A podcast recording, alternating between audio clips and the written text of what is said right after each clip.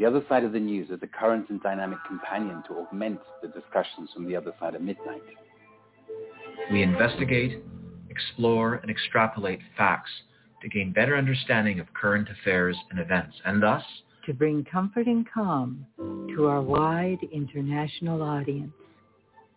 It's a spontaneous commentary based on well-verified references vetted through vigilance and discernment. Our desire, desire is to awaken your imagination Imagination with questions. questions that have not been asked, yet need answering. The other side of the news is a place where you can come and be with us in community. learning new things, asking questions, getting compelling answers, and interesting viewpoints. It's about curiosity, We present thought-provoking questions to incite your mind, propelling you to see the world in another way, Propelling you to see the world in another way. with clear insights and fresh perspectives on global events. Tune in for a balanced view. of the other side of the news.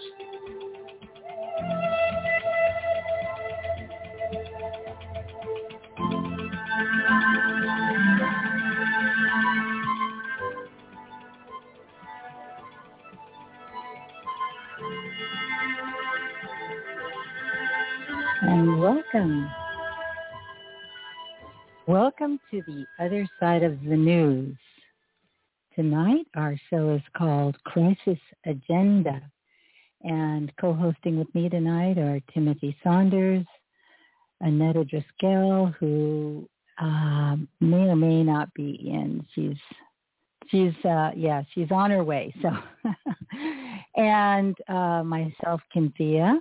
Um, we are very honored to have a world-renowned guest tonight, Professor Mattias Desmet, and he is the author of Psychology of Totalitarianism. He's a professor at the, of psychology at Ghent University and has a private practice. He holds a master's degree in statistics. From his knowledge base, he brings a deeper insights into the current mass formation psychosis that would allow the global elites to implement their reset agenda. So welcome to the other side of the news, Mattias. Thank you, Cynthia. Thank you. Mm, Thank you so much for joining us. I, I just want to point out to the audience what a hero you are because we were going to do a pre-record, but you had a lecture, so you're waking up at 3.45 in the morning to be on the show. So I'm so grateful. Thank you. You're welcome. Um, your work is really uh, groundbreaking and moved me. I have so many questions I want to ask, but before we get into the deeper questions, I I think it would be good if you just laid out the four basic uh, premises of your insights that you put forth in your book. Are you referring to the four conditions that are necessary to to uh, for Yes. mass to emerge? Mhm. Yes. Mhm. Yes. Well, yes. yeah, I have been um, talking about uh, this phenomenon of mass formation for quite some time now, for about two years, I think. Uh, so it, it refers to a certain specific uh, uh, group formation uh, which can emerge in a society under very specific conditions. So mass formation has been studied since the 19th century, and it, it, it refers to, to, to a, a specific kind of group formation which makes people completely blind for um, all evidence that goes against what they believe in or what the group believes in.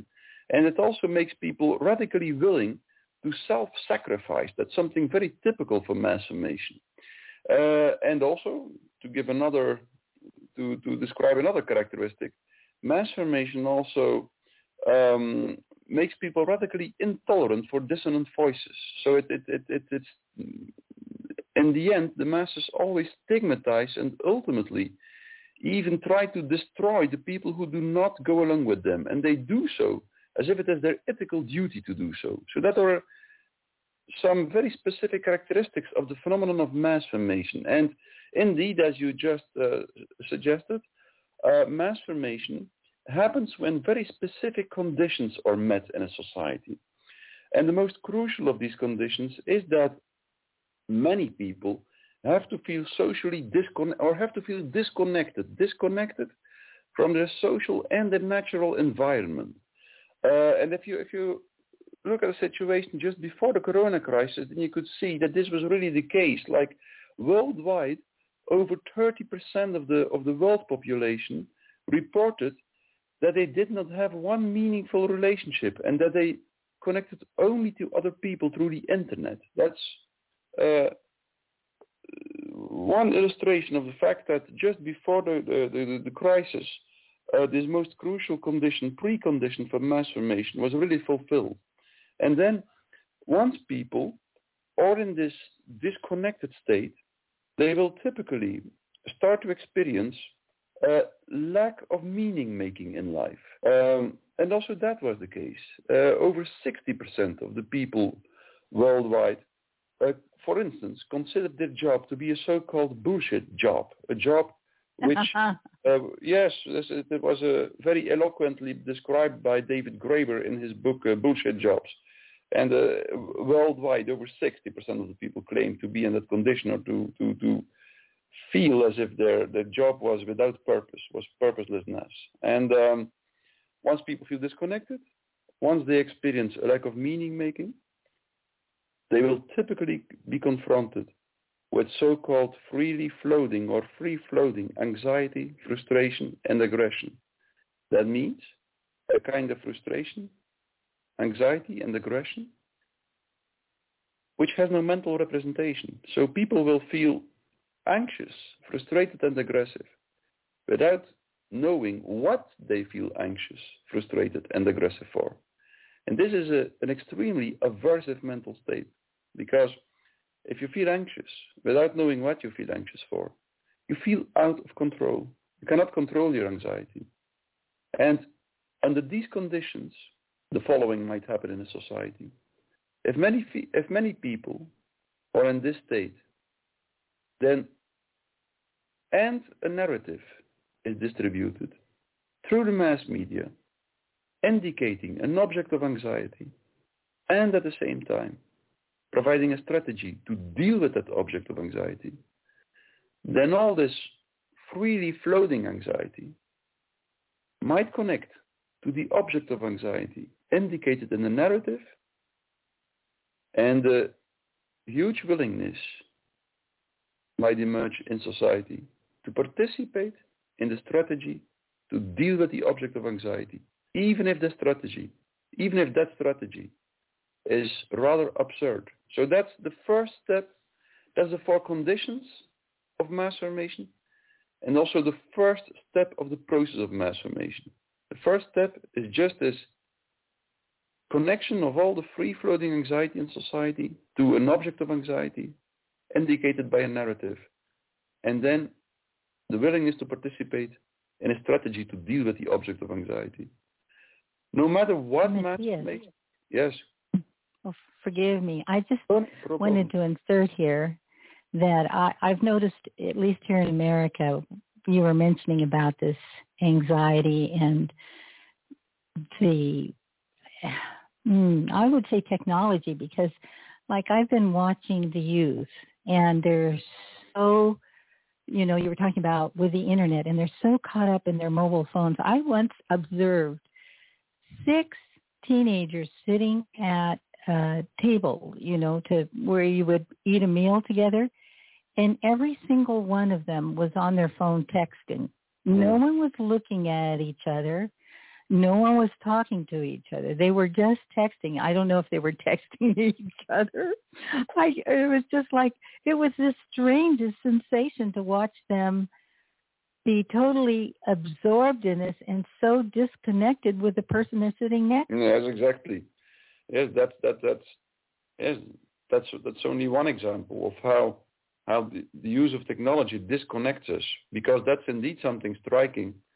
Throughout the last three or four centuries, a mass formation, so mass formation existed uh, as long as mankind exists. We have had the crusades, the witch hunts, the, the French Revolution and so on, all examples of mass formation. So mass formation exists as long as mankind exists. But throughout the last few hundreds of, few hundred of years, it became increasingly strong and it lasted longer.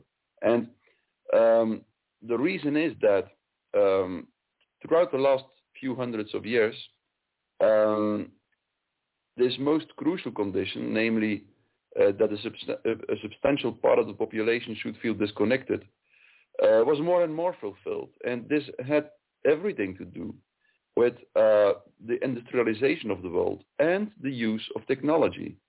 And even even uh, at the present, even now, you can see that um, the more industrialization and the more technology use in a country, the more people, the higher the percentage of people that feels lonely.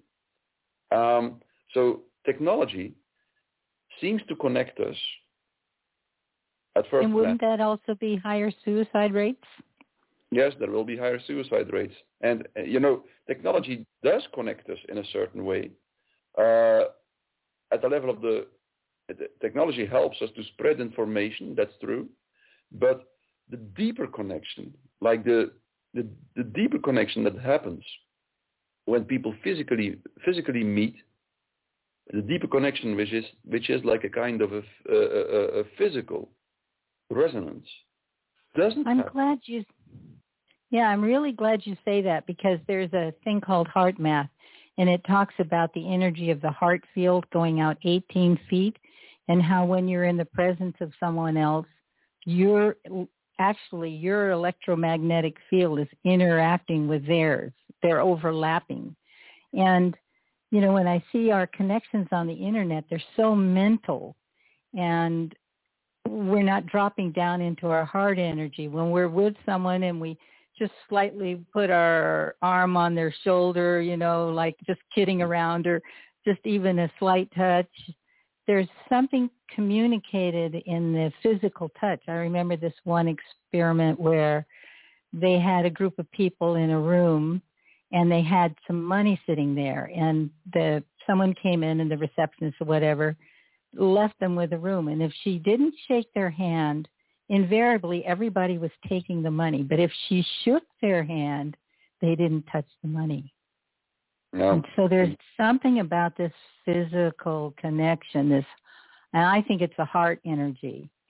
Mm, that's possible. I've never looked at it uh, from this angle, but in, in the first five chapters of my of my book, uh, "The Psychology of Totalitarianism," I, that's what I describe. How almost any mechanical device, every technological tool, they all seem to make our life our lives uh, more comfortable, and to a certain extent, they they they actually do.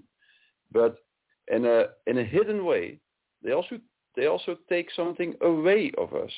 And this this this something uh, always relates, always has to do with uh, the deep physical connection between people. It's that connection that is destroyed when people use technology uh, in an excessive way, and when people uh, and, and and when when the level of mechanization and industrial, industrialization of the world um, becomes very high. So that's uh, something we, we often fail to, to, to recognize that uh, technology and, and industrialization and, uh, and the mechanization of the world at the psychological level comes with a price. And mm-hmm. that's exactly that's exactly the reason why throughout the last few hundred years, uh, more and more people started to feel lonely and disconnected. And in the end, also why more and more people became vulnerable for mass formation, why the masses became stronger and stronger. And in the end, why such a thing like a totalitarian state emerged in society? That's fascinating. Uh, good morning, Mattias. Uh, this is Timothy, by the way. Um, Kimtia, you make an interesting point about the heart energy. There's an awful lot of neurons down there in, in the heart as well. Um, many people do say it's like a second brain or perhaps even a first brain. I understand uh, other exper- experiments show that the brain is the second major organ to learn the body is running away from a, a, a vicious tiger, for example. The heart is the first one.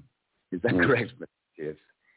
yes. Well, I remember that there were there were certain theories around uh, that were articulated, I think, at the end of the 19th century, which which concluded already that uh, our heart reacts first. I remember that.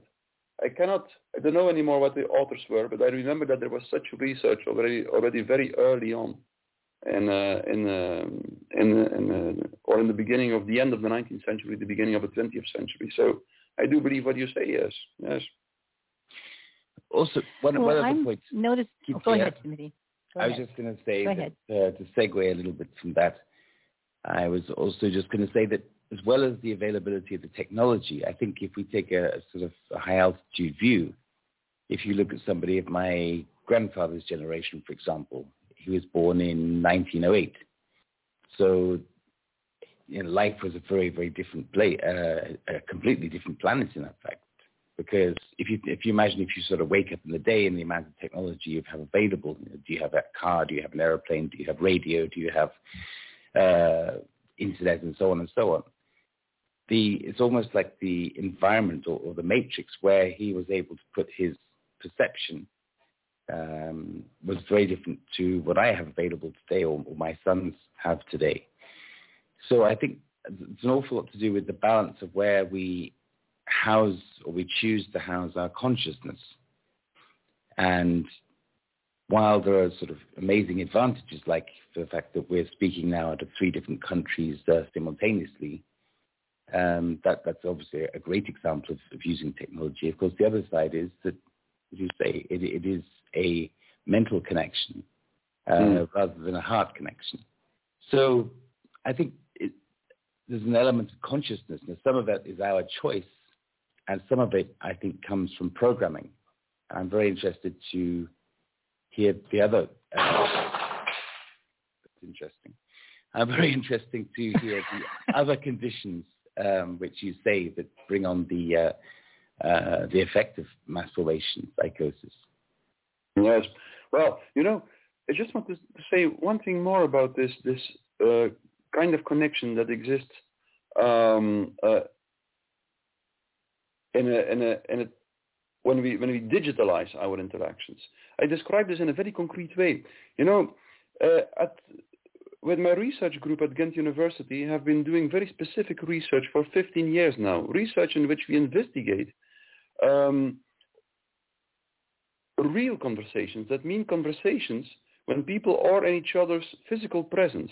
And this research actually showed me how incredibly subtle and, and, and sublime real conversations are. You know, um, when people talk with each other in the real world, let's say in the real world, then they react to each other in less than 0.2 seconds.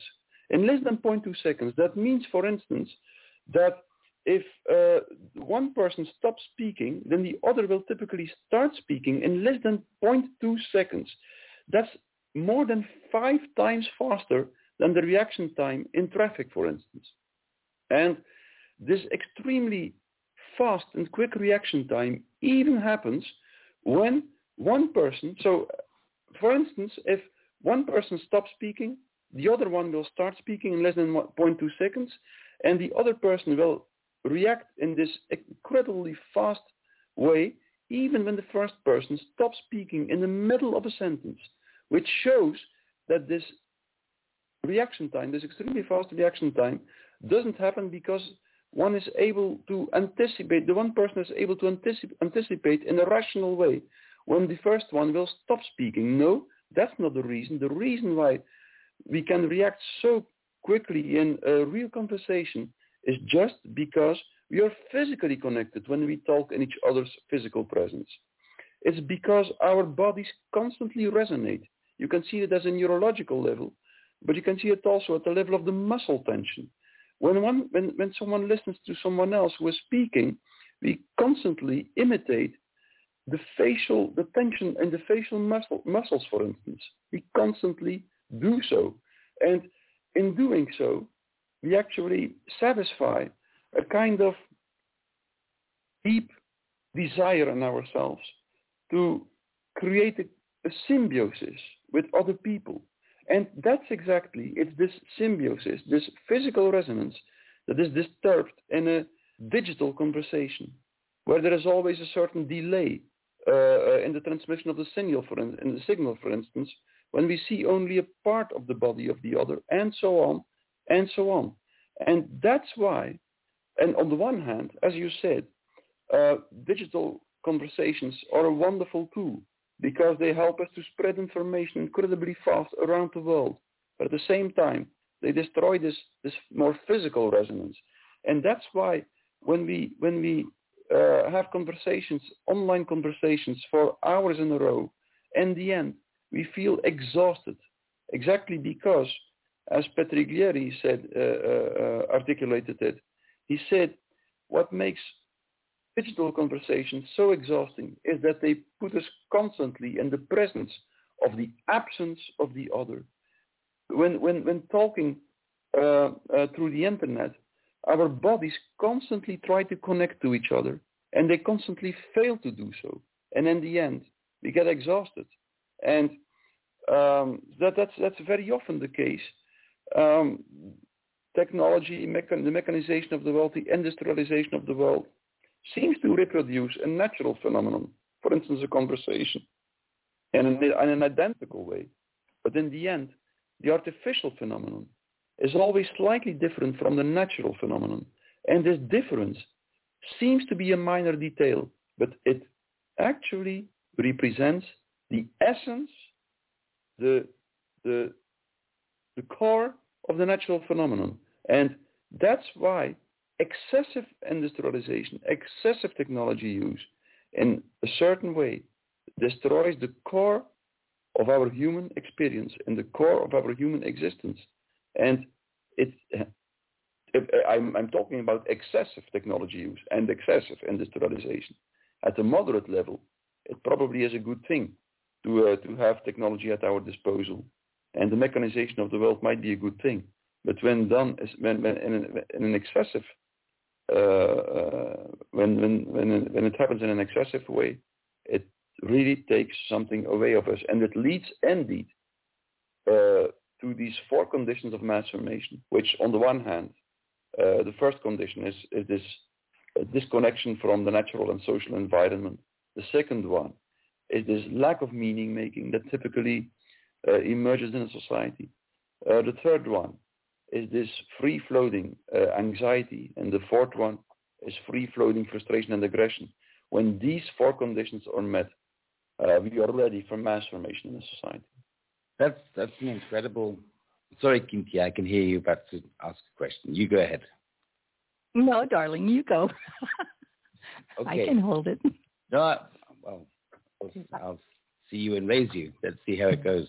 But, uh, I also have a comment too. So. Oh, Netta! Oh, Netta has joined us.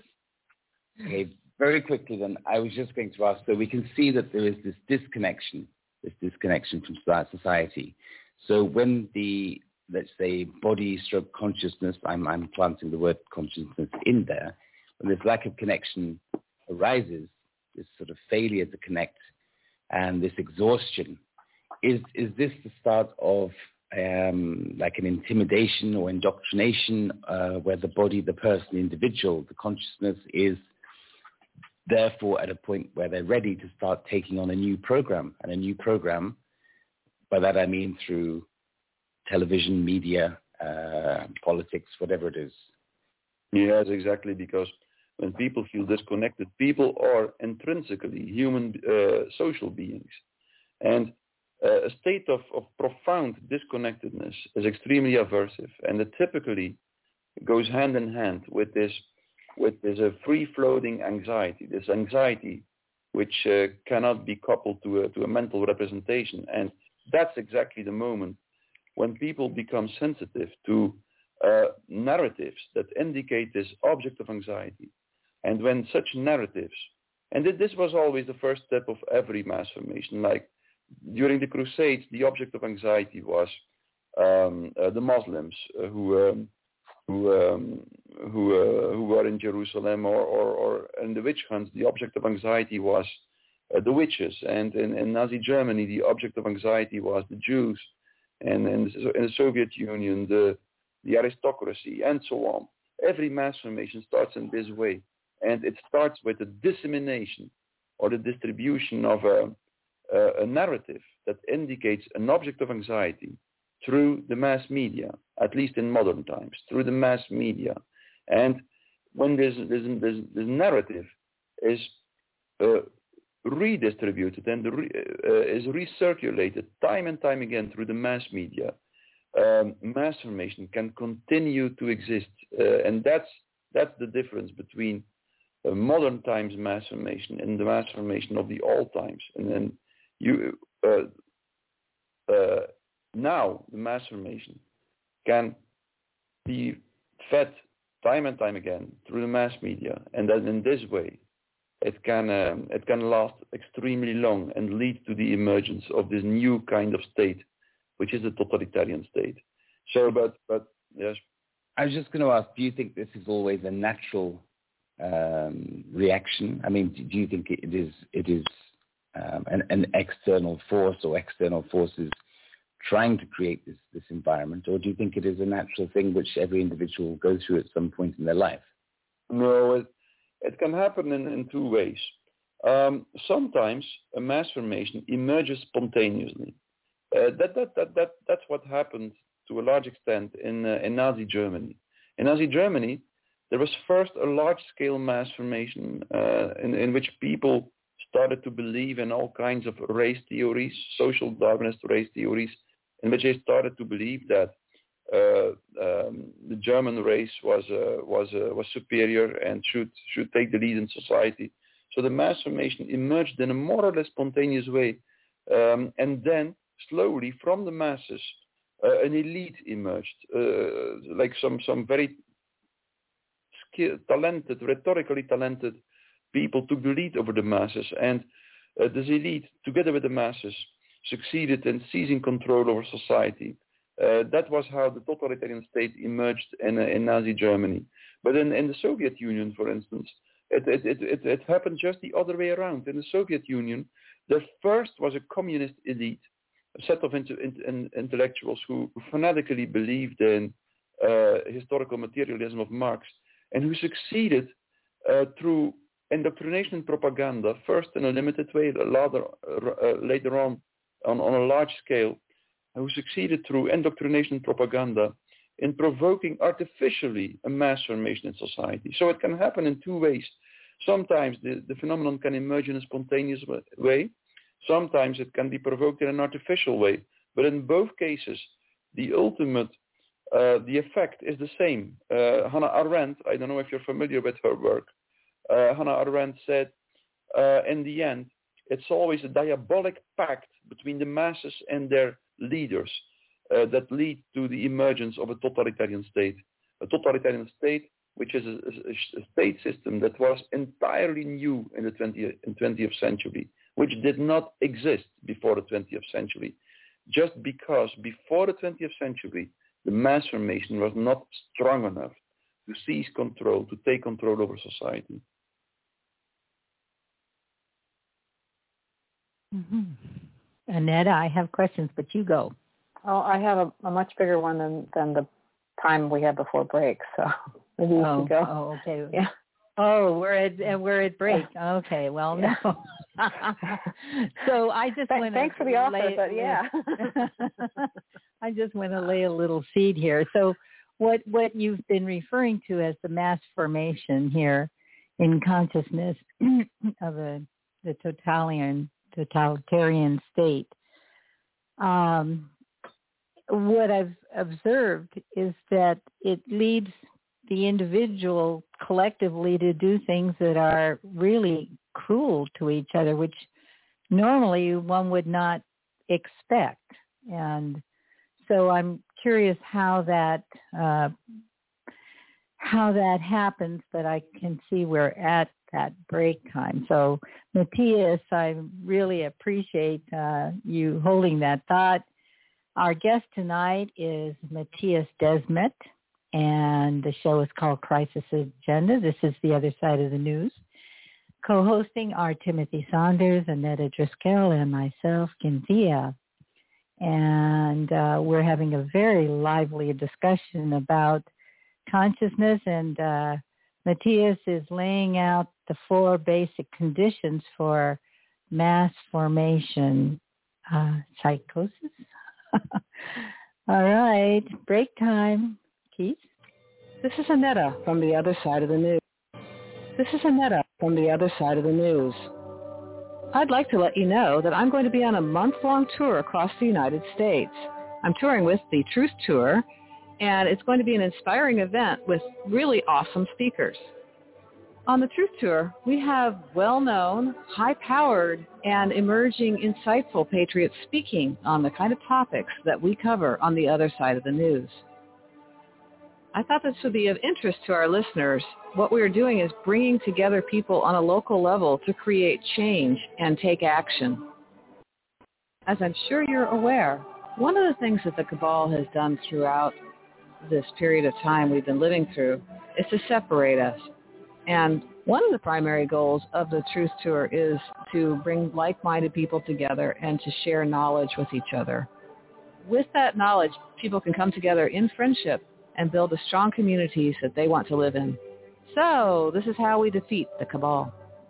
We're really excited to be bringing you engaging speakers, sharing their knowledge with you on topics ranging from scientists and health experts to data geeks, constitutional researchers, people speaking about how to regain your sovereignty.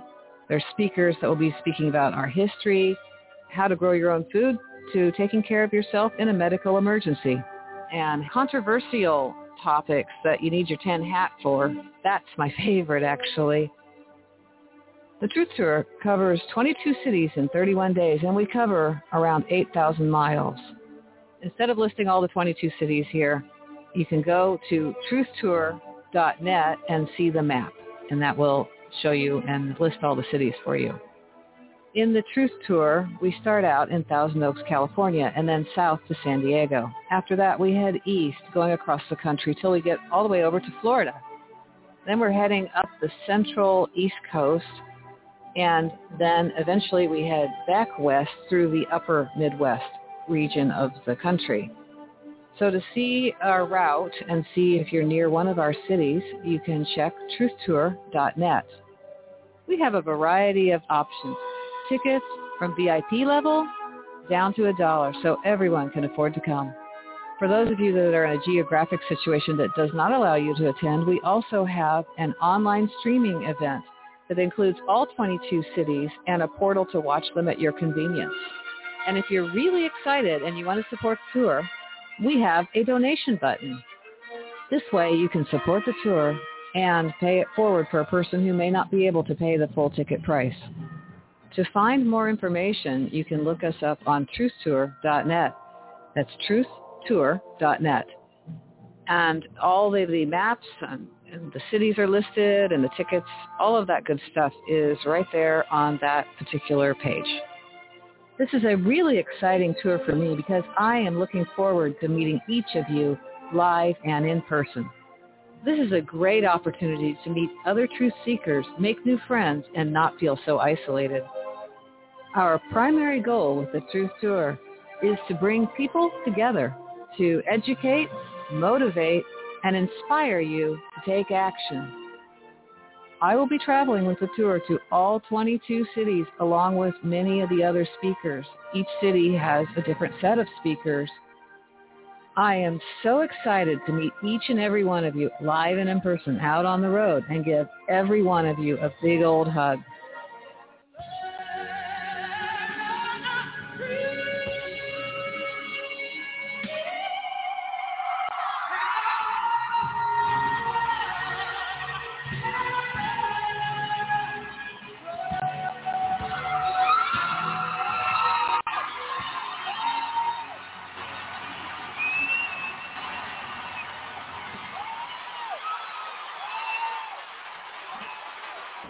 Welcome back to our show this evening, which is called Crisis Agenda. And our special guest this evening is Mattias Desmet. And he, we've had this really great conversation uh, so far. It's gone all over the place, which is par, this is normal for us. But I wanted to come back a little bit because I, I, just wanted to, to jump in a little bit about the heart I don't know, uh, Mattias, if it was the study that you were referring to, but in 1930 there was a study uh, out of Harvard, uh, Dr. Walter Cannon, that follow the he he studied the electrical fields and of the heart, and I and I just wanted to let our listeners know that the amplitude um, is 60 times greater in the heart than in the brain, and the electromagnetic field is 5,000 times greater than in the brain. It also has 40,000 neurons and the um, the hormone hormones are actually produced out of the heart. So it's it's really fascinating, and I think this is so important when we're talking about actually physically having conversations or at least being engaged without having uh, I don't know something in between, right? And and the last thing I wanted to say before we get into the rest of it is is that um, the electromagnetic field of two individuals, like in, in, and that doesn't have to be human to human. It can be human to pet. Uh, if they're touching or within a few feet of each other, can interact so much that the electrical activity of the heart in one can be measured in brain waves of the other. So it's really, um, I think this was used against humanity and pretty pretty effectively. so anyway, do you think that that's true that that was their intention and they knew that and that's I mean this is an old study, right? Uh, I, I, I, I didn't I don't know that study. Uh, I don't know, but I'm I'm I'm I'm interested in it. So it has been published in, in 1930 already. Yes. Mm-hmm. Okay, wonderful. I didn't know that one. No, but I will I will look it up. I will look it up as fast as I can. yeah. Well, I think it's just really interesting because it's like it, it clearly, um, from a, a electromechanical point of view, it's the heart is so powerful and so fast compared to the brain. And uh, it also, I mean, it's it's so strong that it actually influences the brain waves in, in people around it or pets. Or, you know, it can be, it doesn't have to be people. Uh, that that's pretty interesting. And it and it's so I look at this and I'm like, okay, so there's a six foot rule for a lot of reasons, you know, like which is just, of course, completely unscientific. But maybe there is science, as in we want to separate people and break the connection, you know uh, and make people feel more and more isolated. I mean, mm. do you think that that is? I mean, you, they clearly are following an agenda. So, do you mm-hmm. feel that that was that well thought out, or they stumble on it? Or what do you think? Oh, I don't know. The, so uh, it's it's possible. Like if if I just look at the historical examples of totalitarianism and totalitarian states, then we see that sometimes. Um, so that's a tricky thing, actually. Uh, mass formation and totalitarianism can emerge typically if people feel lonely already. If people don't feel lonely and disconnected, you cannot provoke or, or a mass formation won't emerge either spontaneously or uh, artificially or intentionally created, doesn't matter, but people need to be disconnected in order to be able to, to be vulnerable for, for, for mass formation. So, but um, once a mass formation happens and once a totalitarian state emerged in a society, then the first thing that totalitarian leaders do is typically to isolate the population. That's usually the first thing they do. Sometimes they do this intentionally. Stalin, for instance, in the Soviet Union, intentionally tried to um, isolate people because he just knew that when people were isolated, they would never uh, be able to organize themselves and protest and and uh, and uh, um, against uh, the totalitarian state. But in Nazi Germany, Hitler didn't try to isolate people intentionally, but still it happened spontaneously in the totalitarian state. So it can happen. At, the isolation of people can be pursued in an intentional way, but even if it is not, people will start to become more isolated just because of the phenomenon of mass formation. And that's why it is so important to really understand the mechanism of mass formation. Um, because then you, you, you see what actually happens throughout the mass formation and even much more important, what you can do to um, uh, against it. Um, I, well, I, I, would like to get to the do, but I, I have a question, and it, has been a question that we we've batted around amongst ourselves for the last couple of years.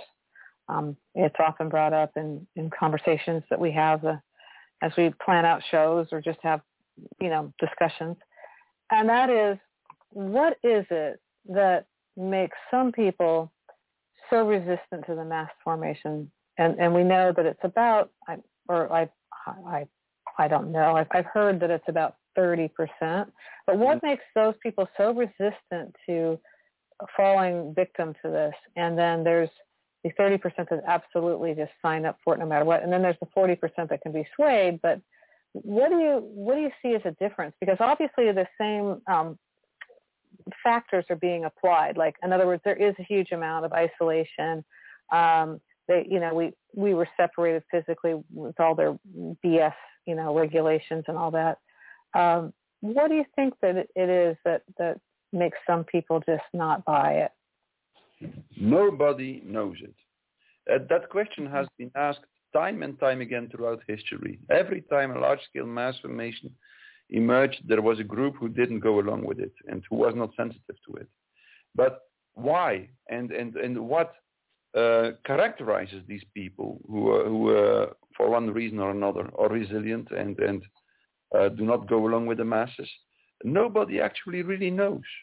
It is as if it's maybe one of the most fundamental choices, maybe the most fundamental choice a human being can make, is to take the easy way and go, go along with the group, to buy into the group narratives, or to take the more difficult way and to stay true, to stick to a certain um, or to something people uh, believe in themselves and to some to, to, to, to something that people think is sincere. So that, that, that choice between the easy way, which is always the way of the majority and the group, uh, or the more difficult way, uh, it might be a, uh, the most fundamental choice a human being can make. But nobody actually knows um, why some people always choose um, or, or, or, or, do not fall prey to uh, this group thing. Uh, nobody actually knows. It has been described time and time again. People have been wondering, like people who are who, who have been who, who study who were studying mass formation every time uh, have tried to describe or discover why some people are, are not vulnerable to it. But in the end, even up until now, nobody really seems to know. I have a, a thought on that, and of course it's my own opinion, but I I really see that, you know, we tend to think of uh, people in terms of this finite life, but there's there's a quality of the soul and soul maturity, and I think as an individual uh, develops a strong sense of connection to their own spiritual core, however you want to name that, that's when they take the strength to stand their own ground. But if they haven't developed that spiritual core, then they're like a young soul, if you will, and they just, you know, the the child does what the parent tells them and in this case the parent is a bad parent you know if they're following that. But i i really do believe it has something to do with soul maturity with that connection to our deep inner core being. No maybe. Yes. Yes. That's uh, that's possible. Yes. And um you were you, you know i know you and annetta I have four thoughts that want to jump out all at the same time. this happens to me all the time. Fast track thinker. Okay. so uh, first of all, I just want to tag and say I thought it was really timely that the promo for the Truth Tour came up talking about meeting in person and developing connections to take action when that was what you had just been speaking about the importance of meeting in person. So mm-hmm. that I just want to make that as a little footnote.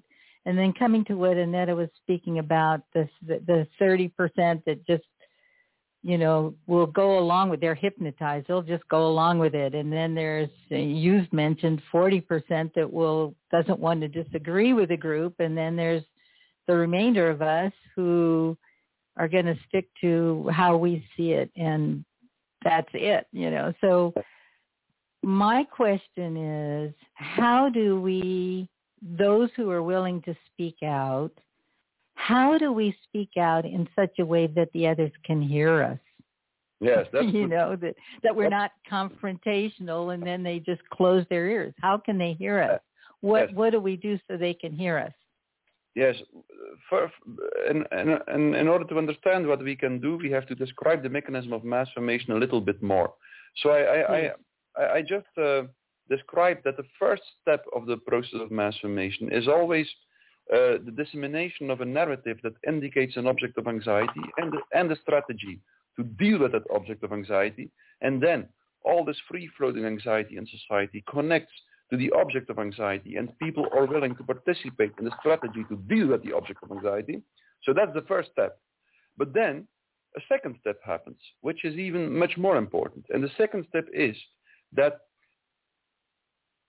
once people start to participate in the strategy to deal with the object of anxiety, they start to feel connected again in a heroic battle, a collective heroic battle with the object of anxiety. So mass formation seems to reestablish a social bond. It seems to reconnect people to each other. But the tricky thing is that, and that's actually the real reason why people buy into the narrative. People buy into the narrative not because they think the narrative is correct or scientifically accurate or right or something. No, people buy into the narrative because it leads to this new solidarity, this new social bond. And once you understand that, you also understand that no matter uh, how absurd the narrative becomes, people will continue to buy into it. Just because the reason why they did was not because it was right or accurate. It was just because it reconnects them. For the same reason as football supporters and uh, uh, all sing the same song, not because they think it's the uh, most beautiful or uh, song in the world. No, they sing it because it connects them to each other. That's exactly the reason people go, people buy into the narrative because it connects them to each other. So that's one thing. But there is a, a, a big, big problem with this new social bond that emerges. Masses, a mass or a crowd is not a group that emerges because individuals connect to each other. A mass is a group that emerges because all individuals separately connect to the collective, meaning that this new solidarity, this new citizenship that emerges in a mass formation, that emerges in a mass, is not a solidarity between individuals. It's a solidarity between every individual separately and the collective. And you could even say that the longer the mass formation continues, more the, the social bond between the individuals deteriorates. It is as if all the mental, psychological energy, all the love, you could say, is sucked away from the bonds between the individuals and is all invested in the bond between the individual and the collective. That means that the longer the mass formation exists, the less loyal individuals become towards each other and the more loyal they become towards the system, towards the collective, towards the state. And that's exactly the explanation why people in a totalitarian state, a totalitarian state which is always based on mass formation, that's the difference between a totalitarian state and a classical dictatorship. And a, to- a totalitarian state is based on mass formation and a totalitarian and, a, and the classical dictatorship is not. So, but that's the reason why in a totalitarian state, in the end, the totalitarian state, in the end, always ends up paranoid atmosphere, just because people don't trust each other anymore, because there is no psychological energy anymore in the bonds between the individuals. And that's also the reason why during the corona crisis, people were all talking about solidarity. And at the same time, they accepted that when their neighbor got an accident on the street, they were no longer to help. Uh, they, they were no longer allowed to help them him anymore, unless by accident they had surgical gloves and a surgical mask at their disposal. That was that that was that that was what the websites of the Belgium, the the the, uh, the Holland, and the European government mentioned. And in the same vein, people were all talking about solidarity with the elderly. The entire crisis was because of the solidarity with the elderly. And at the same time, everyone accepted, without objecting, or most people accepted, that they were not allowed to visit their parents when they were dying. So that shows the absurd solidarity in a mass, which is never a solidarity between individuals, but it's always a solidarity between individuals and the collective. And in the end, in the end, people typically arrive in a state where they are willing to report their family members, even their children, to the state if they think their children are not loyal enough to the state. I have been talking with this woman of Iran uh, the, uh, uh, two months ago who lived in Iran during the revolution, the revolution which was uh, a huge phenomenon of mass formation and which led to the emergence of a totalitarian system in Iran um, um, in the years after the revolution. And this woman told me that she had seen with her own eyes, she had witnessed how a mother reported her son to the state and how she hung a rope, the rope around the neck of her son just be- before he was hung and how she claimed to be a heroine for doing so. That's typically the effect of mass formation. Mass formation weakens the social bonds between the individuals even more and invests all the love and all the psycholo- psychological energy in the bond between the individual and the collective. And that's, that's the reason why we see something very specific now. We have the, the, uh, a mass formation starts when people feel lonely. And it makes people even more lonely. That's a tricky thing. And that's what happened in the corona crisis. It started when people, when many people felt lonely and socially disconnected. But now, now the corona, now the corona narrative is disappearing in the background a little bit. What we see now, people are allowed to see each other again. Students are allowed to come to university again. Uh, people in, are allowed to, to go to their company again and to work again uh, together with their colleagues. But they don't do so anymore. Only 5% of the students shows up at university. And people in companies are preferring to work from home. They are preferring to, to work online exactly because throughout the mass formation, the social bond disconnected, got poorer, and doesn't contain enough energy anymore to overcome the resistance that we always need to overcome when we meet someone. So social bonds are extremely important and people are very satisfying for people. But people also have to overcome a certain resistance to go to the other. And that's what doesn't happen anymore when um, uh, after a mass formation. Um, so that, that's a mass formation. Uh, first seems to reconnect people, but in the end it destroys every connection between people. And um, Mattias, yes, Mattias, may I may I just butt in a second because we're covering a lot of ground here very quickly. I was going to ask you, uh, do you think that some of this is sort of an intrinsic part of uh, humanity is actually to be open to a form of mass formation? Is there a, a good form of mass for example? I mean, if you look at a cat and the, way that it looks after a kitten, the way the cat, the kitten learns how to behave like a cat, how, the, the child learns to behave like a, a, a parent and so on. Do you, do you think that is perhaps what brought society together. If we, if we look at somewhere like Göbekli Tepe, according to geologists and historians, it's sort of where people came together to farm the land, to organize themselves into a society where there are hunters, hunter-gatherers, uh, those that stay behind and cook, and so on and so on. And there you have like sort of the beginnings of humanity, sorry, humanity, excuse me, of, of um, civilization. So is, is that something part of human nature that's been hacked by some force, some individuals that are aware of how to yeah, separate people, uh, disconnect them, but at the same time give them the, the illusion of being connected? Mm, well, you have to distinguish between uh, mass formation on the one hand and normal, fruitful group formation on the other hand. Uh, a, a, group, uh, a productive and a, a humanizing group is created when individuals, when it is formed because individuals connect to each other.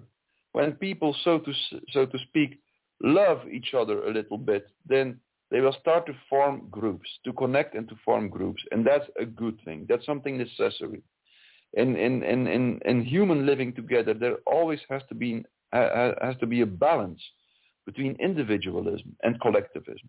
If there is a good balance, um, uh, society will be humane and it will be nice to live in. But if there is a disbalance, if people are either too individualistic or too collectivistic, then uh, there will be no humanity left. And that's exactly what happens in a mass. A mass formation is an extreme type of collectivism, which in the end is always destructive and is always self-destructive. And there are no good masses, I think. There are good groups, but there are no good masses. Because, just because, in the end, uh, the masses always become destructive and self-destructive. The, the, the mass, mass formation and totalitarianism, And the end, always becomes a monster that devours its own children. That's how Hannah Arendt uh, articulated it. So I don't believe uh, there is a good kind of, a, there's something like a good mass formation. Uh, there is, a, there, there is good group formation, but there is no group mass formation. No, I don't believe so. Okay, well, that's that's fascinating. I'm I'm a little bit curious why you believe, for example, the mass formation that occurred in the Second World War is, in your opinion, spontaneous when when you're talking about sort of uh, Soviet history, when you're saying that was uh, deliberate. I would have thought that the okay, I, am not a, a, the world specialist on this, but I would have thought that one of the things that has been seen is how uh, media was was really uh, created and exploited to promote the sort of the uh, the Nazi movement. I mean, we had the Olympic Games was one of the first sort of international uh, broadcast, um, yeah, events, uh, which which even in science fiction movies have sort of been said to be that that was one of the first uh, uh, signals that the Earth sent out to space was uh, Hitler opening the uh, the Nuremberg Games, for example. I mean, wasn't is it's not the difference? Is it sort of the use of media? Ah, yes of course, I was talking about the very first stage of the mass formation, uh, which, which of course, like, like first, like after, after, after a, few years, there was a massive and intentional indoctrination and propaganda in, uh, in Nazi Germany. Um, uh, so, but the, the, the, very first stage of the, of the mass formation happened spontaneously in Nazi Germany, and then slowly an elite uh, uh, took advantage of the of this emerging mass formation and started to manipulate the masses through an impressive uh, propaganda machinery and and and and and made sure that it, it, that the mass formation lasted in an artificial way um, uh, longer and longer and longer. So I was talking about the very first stage of the mass formation, which was different in Nazi Germany compared to the Soviet Union. In the Soviet Union, the first was the indoctrination. The, the, elite was first, and, and they and they artificially provoked the mass formation in the first, even in the first in the first stage of the process. While in Nazi Germany, the very first, the beginning of the mass formation was happened spontaneously, and the elite emerged from the mass. But then, of course, the elite took advantage and used indoctrination, propaganda, terror to just uh, make sure that the mass formation continued and that they could use it at their own advantage. So I, I, I, think this is a perfect place to, to pause because we're just coming up to the top of the hour break. But uh, if we can start pointing fingers on who the elite is after the break, it may be quite an interesting segue. You're listening to the other side of the news, and this evening's edition is the 102nd show uh, in our series, and the title is Crisis Agenda. We're delighted to have Mattias Desmet, and we'll be back after the break. Keith?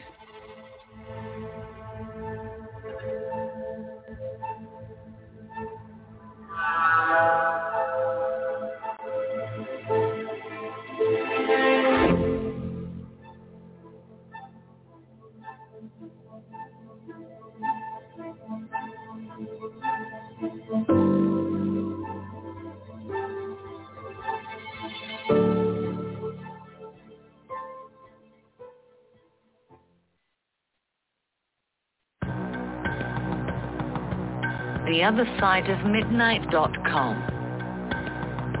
Talk radio with pictures on demand. Liberate your hyperdimensional time scale and non-linearly access over 400 hours of conversation at the cutting edge of science and thought. Join Club 19.5 to get access to exclusive content that fits your interests and time schedule. Filter episodes by guest or subject. Membership costs $9.95 a month, 33 cents a day. Listen while you travel or as an environment for your endeavors.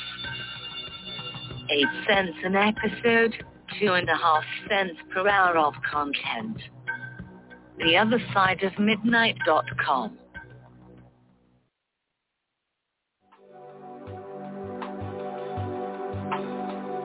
They are so few. They're in the thousands. We are billions. We are billions of people. So they need technology, very advanced technology to be able to control us. And that is where AI, 5G comes in. And then through the vaccine also get rid of two-thirds of us. Oh, so it's like a very, very, very dark agenda they want to play out. But I tell you, the way I see the future, oh my God, fantastic. Or like my mom said, fan-bloody-tastic.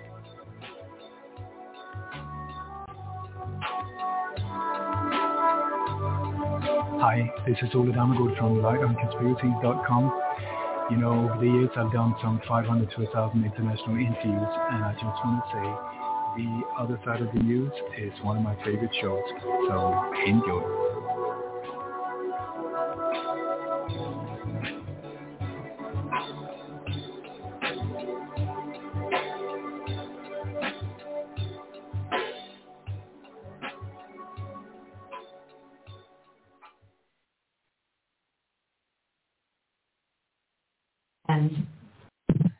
And welcome back to the other side of the news.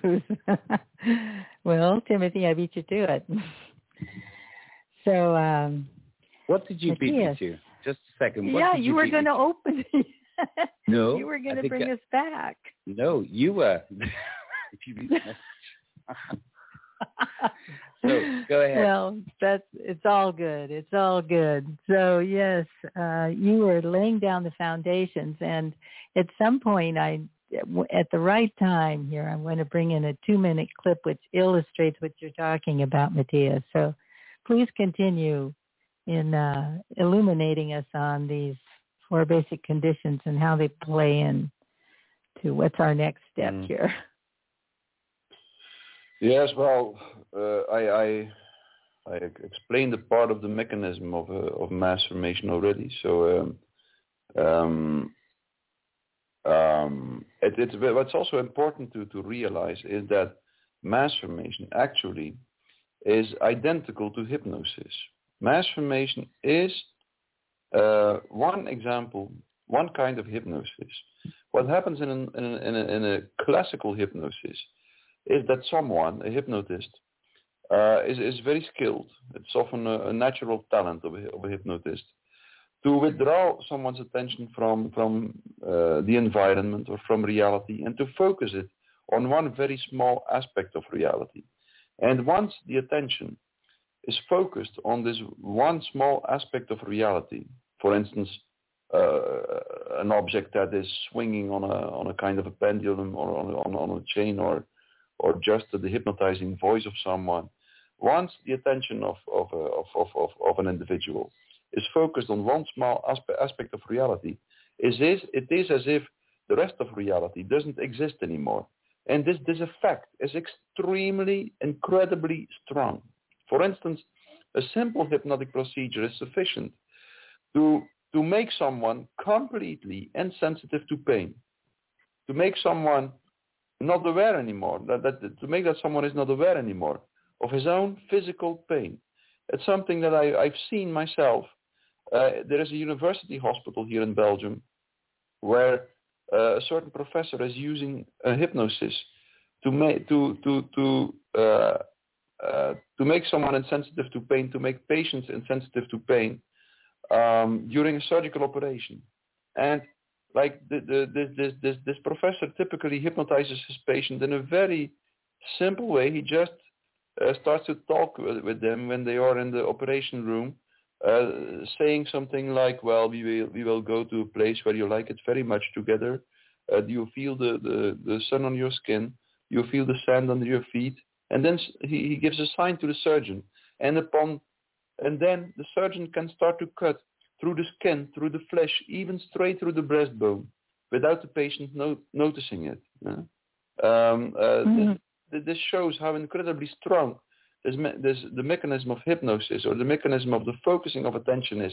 And that's exactly what happens in a mass formation. For instance, during the corona crisis, all the attention, people's attention, which was first freely floating, there was this free floating anxiety, frustration, aggression. Then this was all focused on this one aspect of reality, the virus and the, the measures for the virus, the victims of the virus.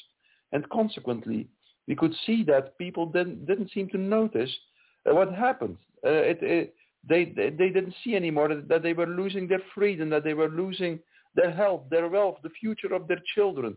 They were not seeing anymore that the corona measures themselves claimed a lot of victims. Um, and so that's typically, it's a process of, of, of mass formation is an example of hypnosis. And as soon as you, you realize that, you also start to understand what you can do against it. Because mass formation and totalitarianism are a kind of hypnosis. And hypnosis is always provoked by the voice, the voice of a leader. That's what hypnosis is. It's someone who is in the grip of the voice of someone else. And that's why totalitarian leaders use so much indoctrination and propaganda because they realize that their grip on the population happens in a psychological way through the voice. A, a classical dictator, for instance, usually does not rely very much on indoctrination propaganda. He relies on terror. But a totalitarian leader relies in the first place on indoctrination and propaganda, and only in the third place on terror. And so as soon as you understand that, you also understand that the most important thing we can do and we should do is to continue to speak out because it's a dissonant voice that disturbs the hypnosis, the dissonant voice that disturbs the mass formation. And as Gustave Le Bon mentioned already in the 19th century, when people who are not in the grip of mass formation continue to speak out, they usually won't succeed in waking up the masses because that's close to impossible. But their voice will make sure that the mass formation doesn't go so deep that the masses become convinced, that the masses and their leaders because, become convinced that they should destroy everyone who doesn't go along with them. That's what we should be aware of. We should realize that when we speak out, we might not succeed in convincing the people in the masses, but that doesn't mean that our voice doesn't have an effect. It has an effect, an extremely important effect, because it constantly um, disturbs the mass formation. And um, that's why as soon as we start to understand that, we understand that what we have to do is to continue to speak out in a calm and quiet way, just showing people that, okay, you have your opinion. You believe that uh, without your three vaccines, you would, uh, you would have been even more sick than you are now already. But I think in a different way, and I will just articulate that opinion. And then you can do with it what you want. You can believe it or not. But I will just live up to my ethical duty to articulate my own honest and sincere opinion. Not because I'm sure that I'm the only one who knows the truth, but just because I think that it is my ethical duty to say what I think is right, sincere, and honest. And that's the, definitely the most productive, the most efficient, and the most fruitful way to speak out. And so that, that, that's the first and most important thing you can do because history has shown us what happens if the dissonant voice stops to speak out. all the major examples of totalitarianism and mass formation has shown us that it is exactly at that moment that the destruction, the destruction program starts. That happened in 1930 in Nazi in uh, the Soviet Union and around 1935 in uh, Nazi Germany. The dissonant voices, the resistance, went underground, stopped to speak out in public space, and within a period of about six months, the destruction program started in these countries. This shows us something extremely important, and it is that both the masses and their public leaders, and talking about their public leaders, become radically hypnotic and hypnotized as soon as dissonant voice stops to speak out. I think it's really key that you mentioned the, the way that we speak out, that it's level and calm and that you're just saying it's our duty. Uh, I find us to be in a battle. Uh, I think of it as a spiritual battle, not so much between good and evil, but more about conscious and unconscious. And um, you know, I'm I'm looking at this and I'm I'm hearing you and I'm wondering like in terms of speaking out, what count, counterpoint of consciousness is there to this mass formation? Is it is there an octave of compassion and where we are inclusive? How how do you understand this? I mean, like mass formation is a type of uh, conscious uh, group think, if you will. So, what is the counterpoint of that? That core energy that we hold in our awareness when we speak out?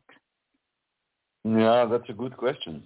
I believe that we have to speak out both for ourselves because um, because we might be destroyed if we don't if we don't speak out, but also uh, for the other people um, because uh, we know they do not realize, but we know that if the mass formation continues, it will eventually also destroy the people who go along with it. That's why Hannah Arendt said that uh, the masses in the end always become a monster that devours its, its own children. What happened in, in the Soviet Union illustrated this in a perfect way. So we have to speak out um, in a mindset that, or, or realizing that we do it on the one hand for ourselves, but also for the other people. And at the same time, when we speak out, we also have like a specific effect.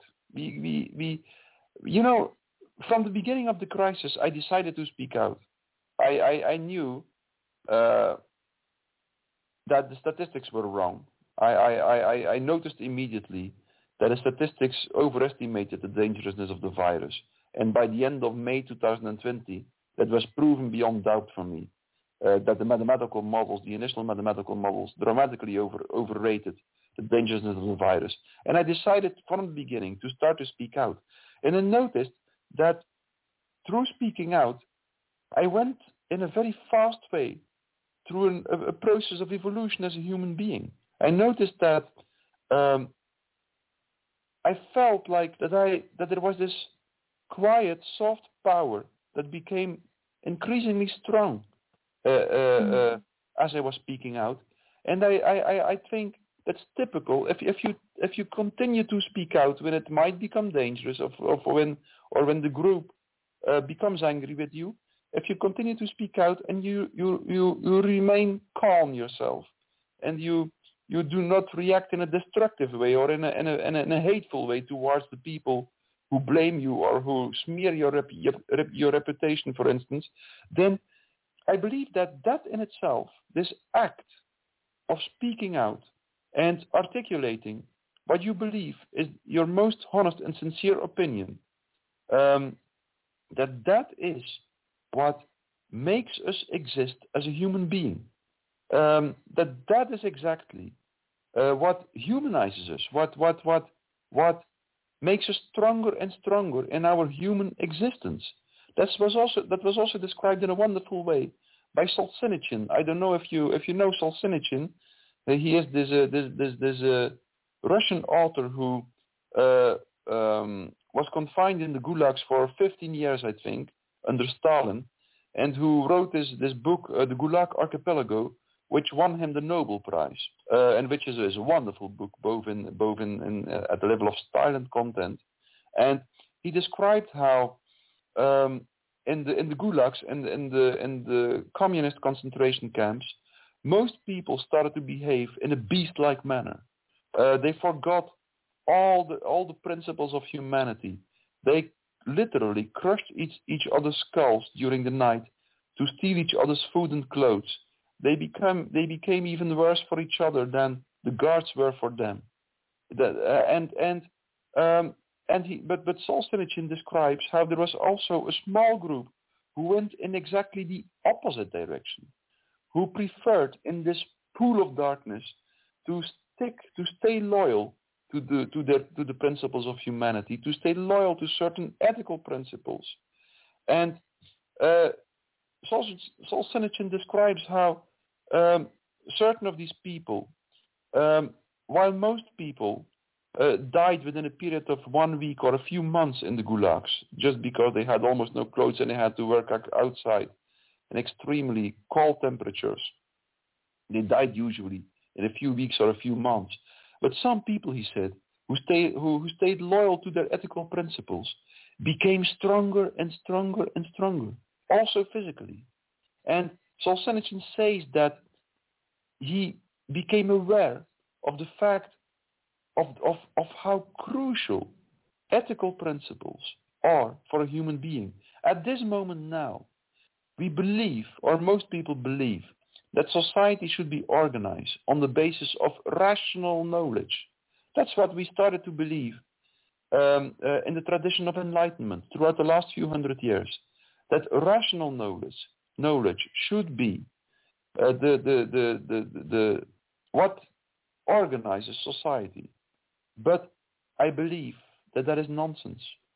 What we sh- the guiding principles of uh, our human existence and of society should be ethical principles the, of humanity. And nobody knows exactly what these principles are.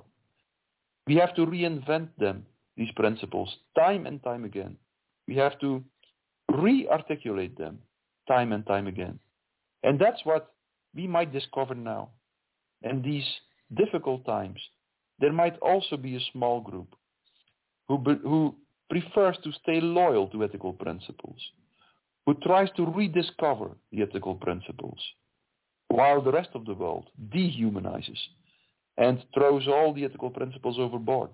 But I believe that this small group will also experience what an incredible strength uh, ethical principles can bring if you stay loyal to them and if you are prepared to lose a lot to stay loyal to them. I think that's the next stage of our culture and our society. For the last few hundred years, we have been believing that rational knowledge is the guiding, is the most important thing to organize a society.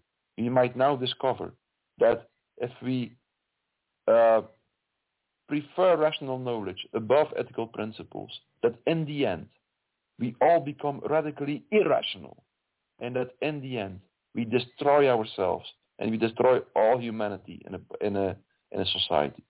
That's what we cannot be sure what what what what exactly will happen in the next years and the years to come. We can never be sure of that, but we can be sure that we will do our utmost best to stay loyal to principles, to ethical principles, and to, re- and to represent um, humanity in a in a dehumanizing world. You uh, really are touching the razor's edge there. I mean, this is uh, the next octave I was thinking of, and and I really loved when you spoke about this soft space, this quiet power, came from your conviction to speak out. And what I'm, when I say the razor's edge, I mean there are many in the movement of the pandemic, making, exposing the cabal and so on, who are, I'm witnessing, are actually using some of the same kind of energy that that would be mass formation in, in that they're making those bad guys over there, they're all bad. And I, you know, I keep looking to where, okay, so we need to, we need to confront this. We need to be present with it. We need to stand for our own personal truth. And at the same time, we need to not lose our humanity, as you were saying. We need to not just do what they're doing, the same kind of energy, only, you know, like the pendulum swinging back and forth. You know, it's to find this place that's beyond the pendulum swinging. Mm. And uh, you really have touched on that. I appreciate that. Thank you. You're welcome. You know, um, the strange thing also is that we believe that this idea that rational understanding is more important than ethical principles. We believe that this is actually like a scientific point of view. But the strange thing is that all major scientists concluded in the opposite direction. That's what I describe in the third part of my book, uh, The Psychology of Totalitarianism, that the strange thing is that all major scientists, whether we are talking about uh, Janos Bolyai, Max Planck, Heisenberg, Schrödinger, um, uh, Niels Bohr, uh, Edward Lorenz, all, all major scientists concluded that in the end, um, that part of reality that can be understood in a rational way is extremely limited and that in the end, ethical principles are far more important than rational understanding. Someone like René Thom, one of the most famous mathematicians of the 20th century and one of the founders of systems theory, uh, uh, described it in this way. He said, um, um, this part of reality that can be understood in a rational way is, is extremely limited. And the rest of reality we can only know by empathically resonating with it. And it is exactly this empathical resonance with everything around us that brings us in touch with the eternal principles, the eternal principles of life, the eternal ethical principles of humanity.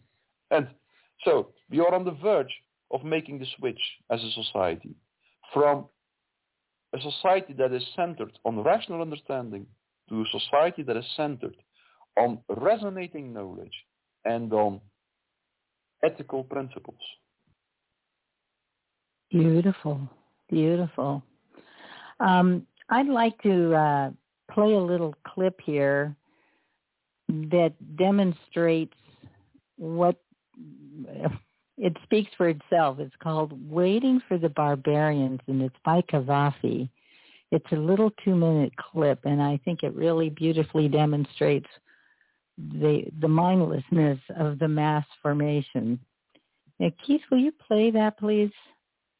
Waiting for the Barbarians by C.P. Cavafy.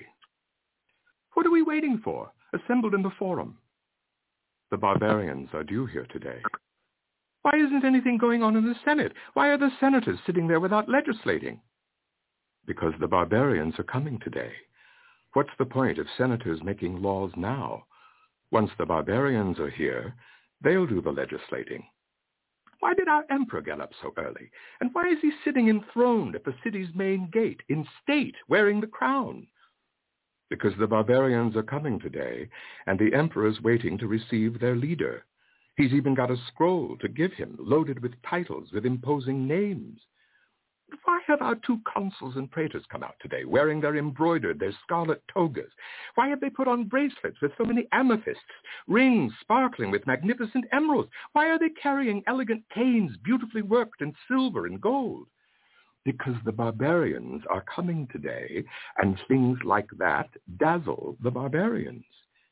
But why don't our distinguished orators turn up as usual to make their speeches, say what they have to say? Because the barbarians are coming today and they're bored by rhetoric and public speaking. Why this sudden bewilderment, this confusion?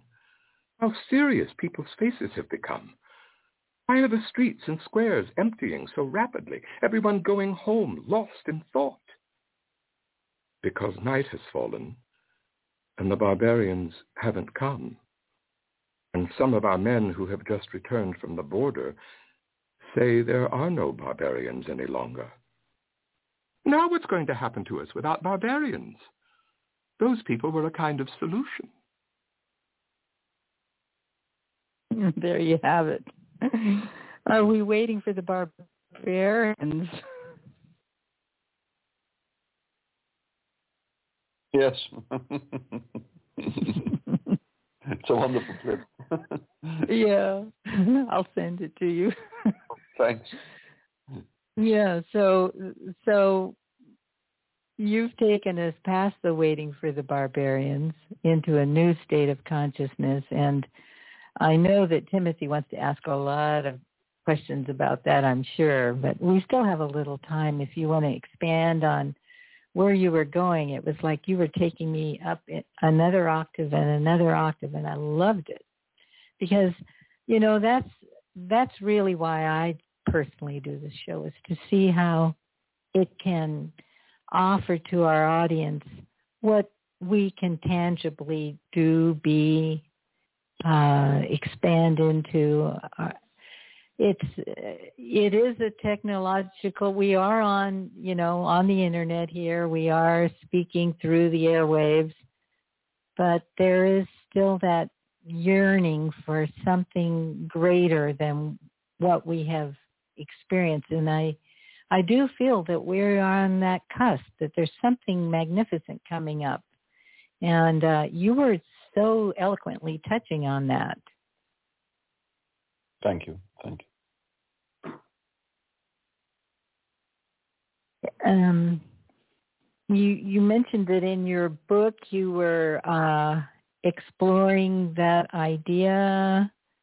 If you want to say a little more on it, or or if you want to go in another direction, that's great. Whatever you like. Yes, yes. Okay, yes. Well, yes. Um, um, Yes, in, in my book I, I try to show that the, the, the root cause of totalitarianism and of the, the, the, the, crisis we are we find ourselves in now, that the root cause is actually this idea that the entire universe is a kind of material, materialist, uh, a kind of material machine, a set of elementary particles, uh, atoms, molecules, who all interact with each other uh, according to the laws of mechanics and uh, and who and, and which can be understood in a strictly rational way.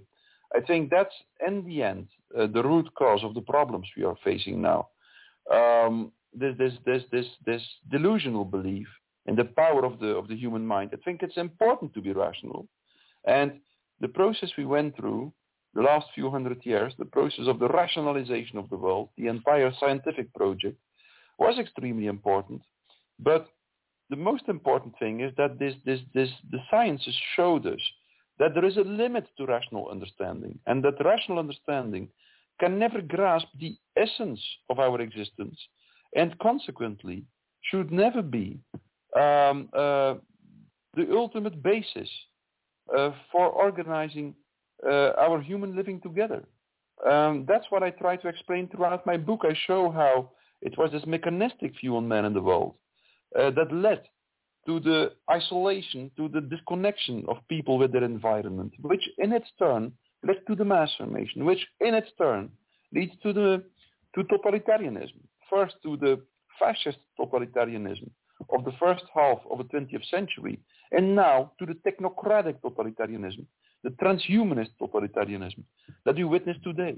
So I, I'm, I'm confident that this is the last stage of that process that with a transhumanist technocratic totalitarianism, we are witnessing the very last stage of uh, the delusional belief that human rationality can be the guiding principle of life.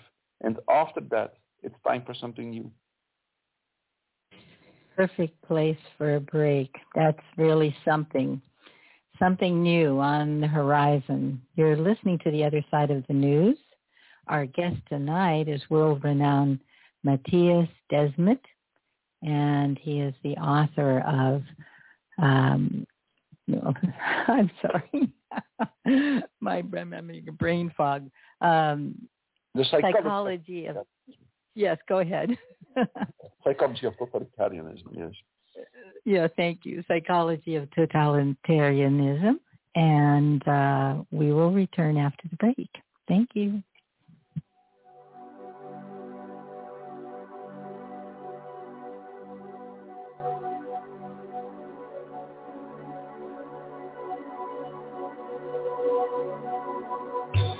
as you continue to work on yourself, the tribe comes forward. They'll come right to your door. So just keep doing the work and it'll come together. Yep, as you increase your frequency, then you become more mature in your manifestation abilities and your other higher senses and gifts come online and then you have more power to make your world different and better and how you want it.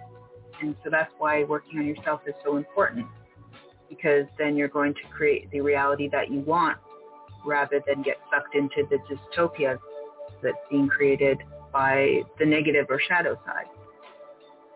We're becoming uh, renaissance men and women where we have multiple skill sets and we can dance from science into art and we can use both sides of our hemispheres and we can realize how much we have to really offer and uh, grow into.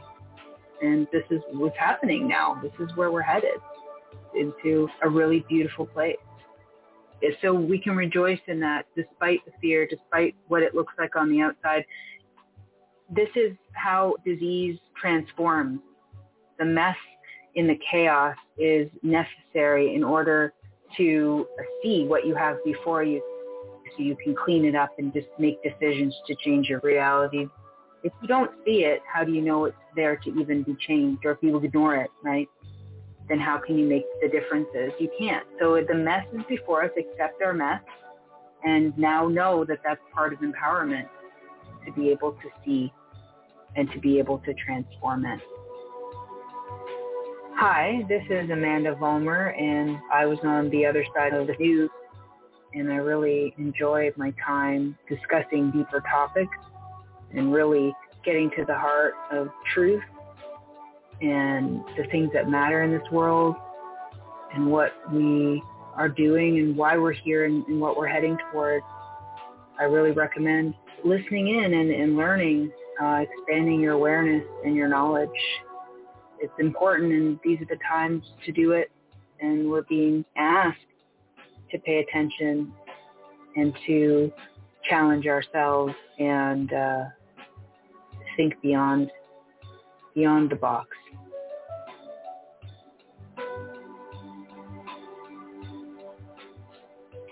Welcome back. You're listening to The Other Side of the News. This edition is called Crisis Agenda, and we're delighted to have Mattias Desmet with us. I'm Timothy Saunders, co-hosting with Annette Driscoll and Cynthia. Mattias, before the break, you and Cynthia were just talking about um, an interesting point about uh, which way uh, society, which way humanity is going. And that really is, you know, one of the questions I wanted to ask you. I mean, there's so many commentators out there at the moment, uh, so many authors of, seemingly authors of future agendas, you know, dystopian or utopian uh, whichever way you look at it. But uh, let's face it, there have been quite a lot of dystopian agendas uh, coming to the surface in recent times. I mean, are we going in the direction of uh, Yuval Noah Harari? Um, are we going to go in the direction of uh, you know, creating a new renaissance? So I think the bottom line, what I'm asking you is, the coronavirus, I, I do think it will go down in history as one of the biggest overrated or, or overreaction in in history uh, to something which was um, manipulated on every level, perhaps even uh, preordained way before it's even it's uh, it's released or it, it's um, released through society in different countries in lockstep. Um, are we globally? Are we a stronger or a weaker humanity in this time as a result of the coronavirus? Oh well, I think um, uh, you know. Let me first go into this this this this this question whether or not the future will be transhumanist, such a, in, a, in, in, a, way such as uh, Yuval uh, Noah Harari uh, describes. Uh, well, I believe that there are there are there are many people out there who um, who believe that uh, the, the future should be transhumanist and that it is the destiny of man to become God, as Harari um, describes it, uh, through merging with all kinds of technological devices. Um, so I think that's what some people will try to um, realize now. They will, will, try to reshape society in a transhumanist society. At least that's what uh, Harari believes, and that's what uh, certain um, people believe with him, together with him. But in my opinion, uh, this will fail. It will radically fail. Um, um, I, was, I was, going to ask you because I could explain. I could explain that. I could explain why I would, think it will fail. That would be wonderful because I was just going to make a comment that you know, you've, you've set out very logically. I mean, your uh, your your theory, which you've now put into into practice in, into this, this new book, when I first heard it, um, which was, I guess, what it, I, I guess was would I, probably about a year ago. I think I, I became aware of your slightly more of your your um, your views and the the way that you were sharing them. Um, yeah, globally, the way you're being censored, which of course is a good telltale to know that you're probably close to the target. But your your views made suddenly perfect sense. It was like a, a breath of fresh air in in a in a sea of uh, um, well words I, am not going to use right now, but um, having having pinpointed the the causes, the four causes, and, and the route through, can you plot a graph of how this this monster cycle um, will grow and then collapse, or will it grow and grow and, and, and increase in, in, in intensity, or is, is there a cycle? Is there a pattern to these mass formations through history? Yes. The only thing uh, everyone who has studied the masses and the crowds agrees upon is that in the end they always destroy themselves. Uh, so that's something very good to know because as soon as you understand that, you realize that we don't have to uh, destroy the masses or totalitarianism. We even don't really have to fight it. the only thing the only thing we have to make sure, we have to make we have to do is to make sure that um, it doesn't destroy us uh, before it exhausts and destroys itself. Um, and that and, and, and we typically can do so uh, by continuing to speak out. That's the first and most important thing, to continue to speak out because in that way you prevent that the hypnosis becomes so deep uh, that uh, the masses start to, to destroy everyone who doesn't go along with them. So that's, the, that's the, the most elementary, the most basic principle we have to live up to uh, in the future. Um, so ultimately, it destroys itself. That's the one and only cynical advantage of mass formation and, and totalitarianism. And now here in this case, um, uh, we are indeed dealing with a transhumanist uh, ideology, which um, uh, forces itself to the fore and which tries to impose itself to to uh, to society, a technocratic or a transhumanist ideology. It depends. And we see we, every, we, we see how worldwide uh, technological control systems uh, are established and um, and uh, imposed to, to society.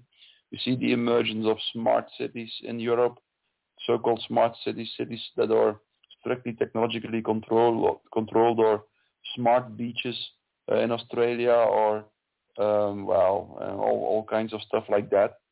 Um, so the basic idea, but the transhumanism is the most extreme consequence or the most extreme example of so-called mechanist thinking, mechanist of the mechanist view on man and the world, a view on man and the world which believes that essentially the universe is a material machine, as I mentioned already uh, before, uh, is a material is a, is a material machine uh, which can be strictly rationally and mechanistically or technologically controlled, manipulated, um, and and that that belief actually uh, is something that uh, science already proved to be wrong. Science showed already in a very, very convincing way that nature and the universe is a complex dynamical system which in the end uh, does not behave rationally and can never be controlled rationally. To the contrary, which always, um, uh, which can only um, be known in a more resonating way, and which even then uh, escapes every human understanding. And as soon as the, the more you understand and the better you understand that r- rational um, understanding is is limited, and uh, the the better you understand one that every system that is based on rational understanding eventually and probably uh, quite soon in this case will collapse and that it will fail. And I think that contemporary totalitarianism might collapse much faster than totalitarianism uh, as it existed in the first half of the 20th century. So that's one thing that is very important. You have to be confident. This delusional, rationalist uh, system um, trying to control everything in life will fail and it will destroy itself. And that's one thing. And the, and, and the, second thing is that uh, we shouldn't fight it. We should let it destroy itself or we should let it you know, kill itself and we should focus on something else because what is what we should do or what everybody should try to do is to become more aware of the limits of our rational understanding. Also, we constantly try to control our lives, try to control this difficult situation we find ourselves in, in a rational way. We try to predict what will happen. We try to logically understand. That's a good thing. But we should be aware that it's not a core. That in the end, it's exactly this rational, logical understanding, this desperate attempt to understand everything in a logical and rational way. That is the problem. Because when you, when you try to logically understand, you really, you connect the one logical idea to the other. And you try to establish a closed logical system.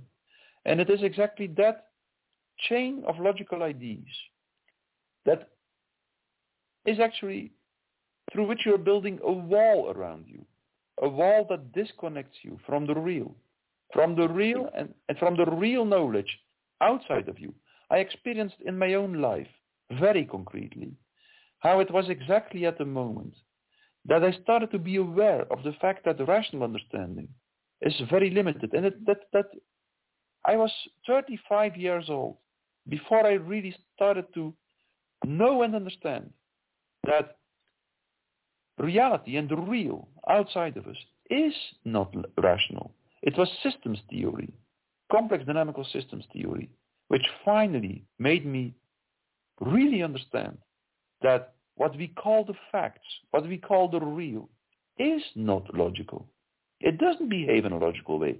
And that was exactly the reason why all the major scientists, in the end, concluded that rational understanding was only of secondary importance. It is important. And we should try to rationally understand time and time again.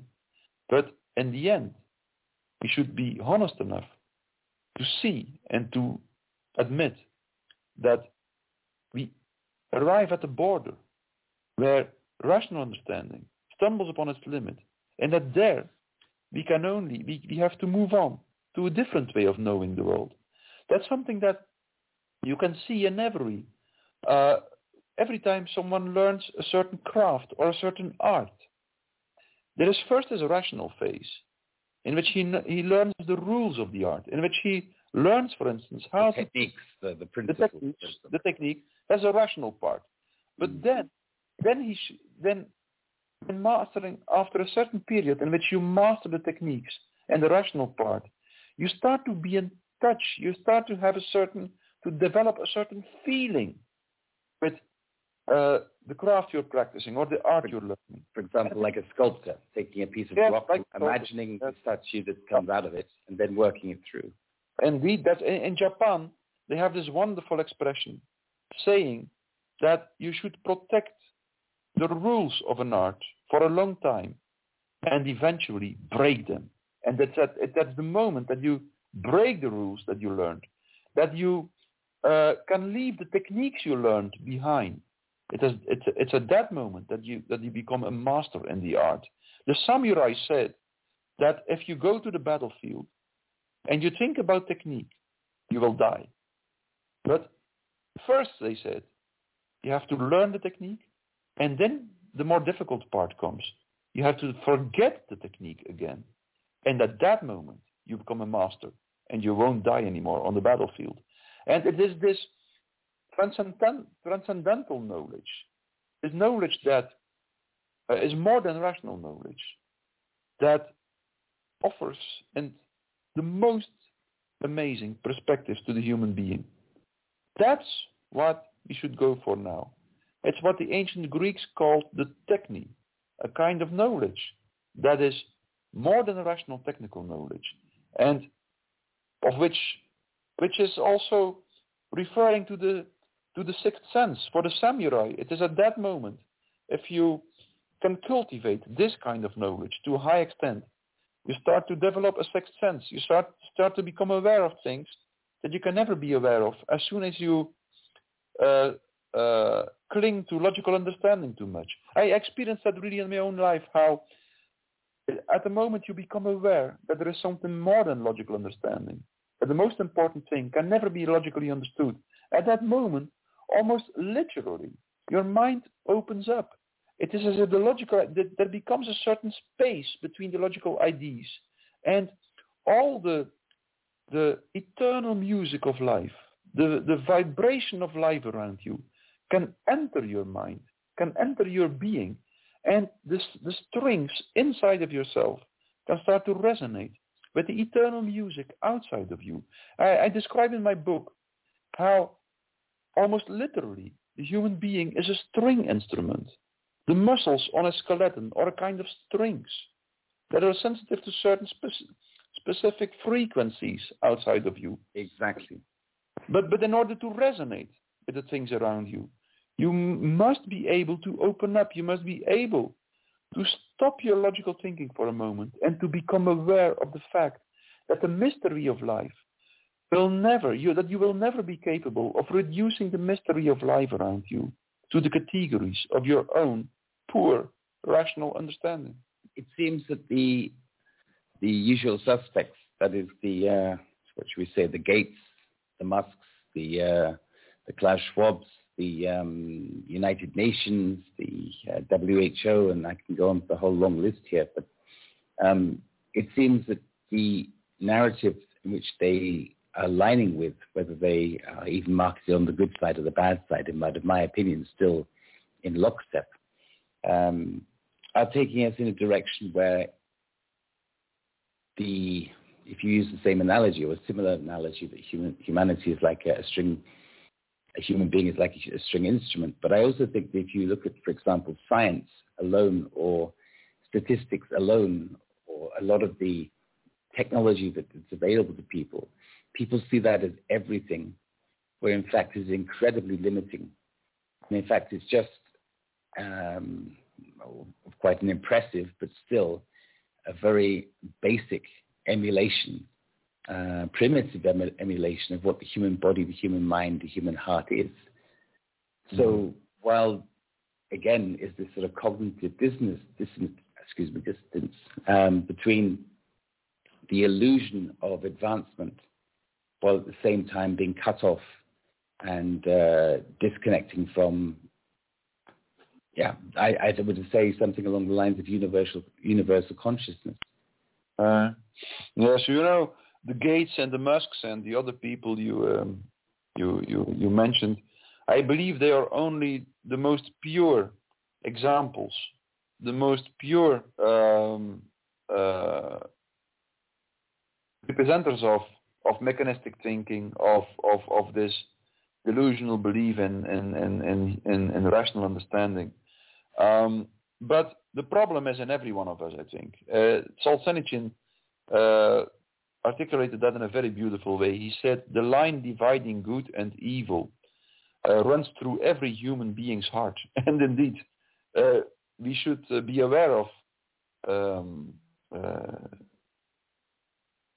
evil outside of us, and also, but then realize that first and for all, we have to uh, try to get rid of it ourselves. And if we do so, we will uh, arrive at a true state of enlightenment, step by step. And also, that will be sufficient. If some people, some of us, uh, stay loyal uh, to uh, to a um, a much more enlightened way of knowing the world and of knowing reality, of knowing nature, of knowing the real, then that will be sufficient to make sure that this entire transhumanist ideology uh, will fail. It will. Fa- it will definitely fail. But I, I, I think we, we can see it failing right yes. right now because why else would the the narrative have to jump topics so frequently? I mean, for example, we had the, the coronavirus, and we had the different uh, stages of, of um, separation, social distancing, the masking, the, the, the, vaccines, the second vaccine, the third vaccine, the fourth vaccine, and then the sickness which mysteriously comes to all these football, soccer, sports players, uh, and et cetera, et cetera, et cetera. But now the doctors are even inventing new conditions. Um, what, what is it? SADS. Um, yes severe adult, um, I forget the exact uh, analogy, but basically... Deficiency, deficiency syndrome or something. Yeah, it, it, it's a new medical term that describes people that drop dead suddenly without any prior reason apart from the fact they may well have had a vaccine. Um, in my opinion, that's what it is. uh, but we see that the, you know, the corona uh, was obviously that narrative, that, that chapter of the book was, was running out of interest. So then that converted to what I call the Ukrainian uh, variant. Mm. And, you know, that, yeah. that is not going the way in which it was, uh, you know, set out initially in, in, if, if people watch mass media. Um, and, and now we have the monkeypox. Maybe that's a, a seed to plant for later in the year for us in the Norman, Northern Hemisphere. Mm. Or, you know, maybe it's just a way of um, explaining in the future how, you know, things like um, smallpox and shingles, uh, perhaps even AIDS is more prolific now in the world than it was as a result of these uh, these disgusting injections that people have been made to made to have. I, I think there are an awful lot of things coming out, and it's very difficult to know which new topic or which new chapter is something which is actually just uh, a distraction um, and which ones are actually planting seeds for future harvesting for um, those who wish to control the narrative. Mm. So who, who do you think is behind this? Do you think there's an individual or do you think it is, it is a group? Or do you think it's just a... a, a it's both. It's both.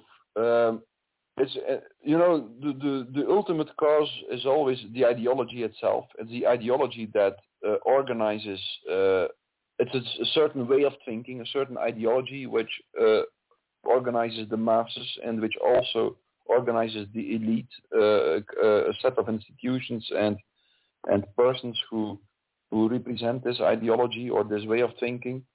Uh, we've seen how throughout the last centuries how on the one hand um, the masses became in a typical state. Uh, the society, uh, the, the, the, the, con- the, preconditions for mass formation uh, became more and more fulfilled throughout the last few centuries as a consequence of of um, uh, just uh, the um, uh, this ideology, this way of thinking, this mechanistic way of thinking, and at the same time, we've also seen how a certain elite emerged, an elite that was convinced that uh, the masses should be manipulated and controlled. If you if you read certain authors such as um, Edward Bernays or Lippmann or Trotter, they all are convinced like we have to manipulate the masses, otherwise uh, they will uh, they will control us, they will destroy us. So we've seen on the one hand the emergence of the masses themselves and of the elite that manipulates the masses and of a kind of a complex, sophisticated machinery, uh, uh, technological machinery to manipulate the masses. Both are true. Uh, is there someone ultimately behind all this? Well, I think the ultimate cause is always the ideology. Our enemy is never another human being. Our enemy is a way of thinking. It's an ideology. And this ideology is really represented by certain people. And these people in this respect are dangerous. That's true. But they are also the slaves, the slaves of their ideology. So we should always uh, keep the right focus and, uh, and, and, and know that in the end, uh, every human being is a human being. And, and we should never reduce a human being to merely being our enemy. It's just a human being that is in the grip of a, of um, um, a fanatic and destructive uh, way of thinking. Um, and the good thing is, the positive thing definitely is always that uh, uh, in the end, we will see how this uh, false ideology inevitably fails, and it will probably uh, rather happen sooner than later. This failure of this of this of this rationalist mechanist ideology. And as I said before, then you're ready for something really new. That's fantastic. So um, one of the things that I think is so important is is also to filter out disinformation, filter out uh, information which is obviously trying trying to be used to program us. Um, so I'm very mindful of where I, I gain information. I mean, for example, I, I, I will never have the television on 24/7 or just randomly in the background. I, television is something which is, for me, it, it's like a nostalgic idea. I, I just don't do television. I haven't done it for more than a decade. Um, if if there's news, yes, of course, I consult the news, but I, I consult the news usually on the internet because I have the choice to read it or, or not read it, as opposed to it just becoming in through my ears.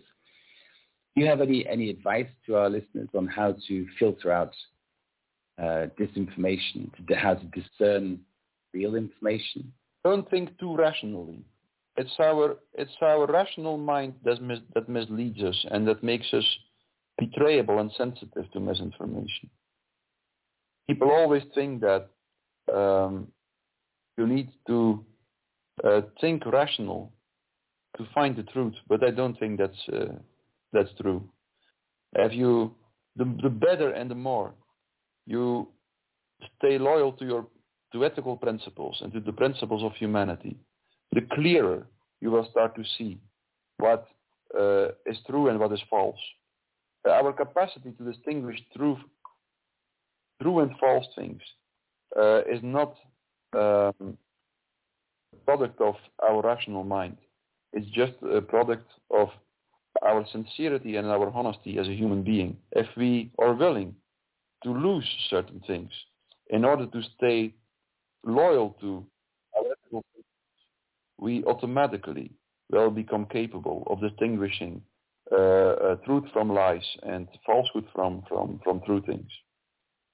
Mattias, would, would you like to make sure that people know how to contact you, how to find you on the internet, and how, where to uh, take a look and perhaps potentially buy your books. Um, how do you mean? Can you come again? Your your book is just on release, I believe. So how can people gain a copy? Oh yes, yes. Uh, I, I, they can pre-order the book. Um, yeah. Um, I'm afraid that most people pre-order the book through Amazon. that's, that's one way um, to, to, to pre-order it. There are other options as well. I think you can visit the website of Chelsea Green, my publisher. Um, the book will be available uh, from next week on in the UK and uh, from within two weeks, I think, in, uh, in uh, the USA. Um, yes, I'm, I'm sure if you if you Google the title of the book, "The Psychology of Totalitarianism," um, you will easily find it. It's uh, the number one book now on Amazon. I'm, I, think uh, in, the, in the category of privacy and um, and uh, surveillance. So you will easily find it. I think uh, on on on, on the well, I, I, believe it should become essential reading. Um, I'm certainly looking forward to read it myself. So I'd like to thank you for this uh, very unusual conversation for both of us because we started the show in the middle of the night and I have a definite uh, dawn situation here now. And it must be similar for you over there in Belgium. It is. Yes. So thanks very much for making it happen. It's been a great pleasure. and uh, I think it's time to close the show because we've we've hit the end of the runway. Uh, thank you, thank you for inviting me, and thank you for all the listeners to listen and to open up to uh, other ideas than the than uh, than the mainstream. Excellent. So despite the initial unpleasant realization of the truth, you will see there is light at the end of the tunnel. There is an increasing number of prospective journalists, writers, politicians, doctors, lawyers, influencers, artists, activists, healers, and innovators who are wide awake and are already making great impact. All they require from you is to unplug from mainstream and social media propaganda, to make your own independent research, to stop acquiescing, and to stand up for what you believe in with respect to others. Remember, you are born with power and you wake up each day with power. It's entirely up to you how you choose to retain or give it away. You'll be listening to another live broadcast of The Other Side of the News. This 102nd edition is entitled Crisis Agenda and remains available at www.theothersideofthenews.com.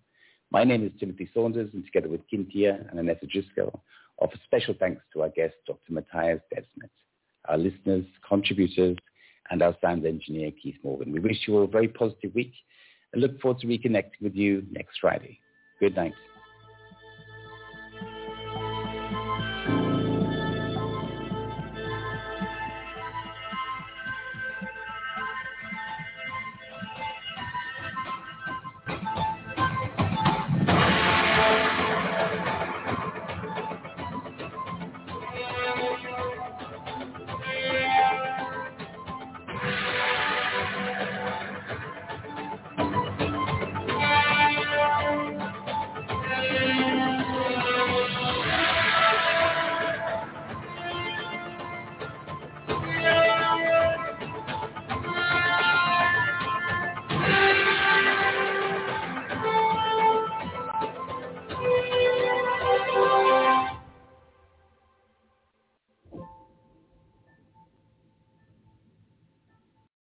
Lucky Land Slots, you can get lucky just about anywhere.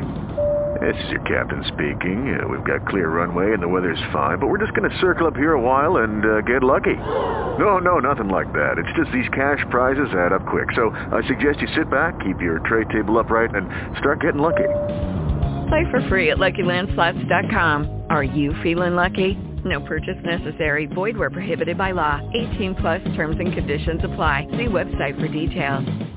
If you only have a 401k, you're not getting the most for retirement. Wait, what? Add a Robinhood IRA on top, then they'll boost it by 3%. You can do that? And if you transfer in any retirement account, you get 3% on top of that. Is there a limit to the match? No limit. Robinhood Gold gets you the biggest contribution match of any IRA on the market. Sign up for Robinhood Gold at Robinhood.com slash boost by April 30th. Subscription fees apply. Investing involves risk. 3% match requires gold for one year from first match. Must keep IRA for five years. Match on transfers subject to additional terms and conditions. Robinhood Financial LLC. Member SIPC.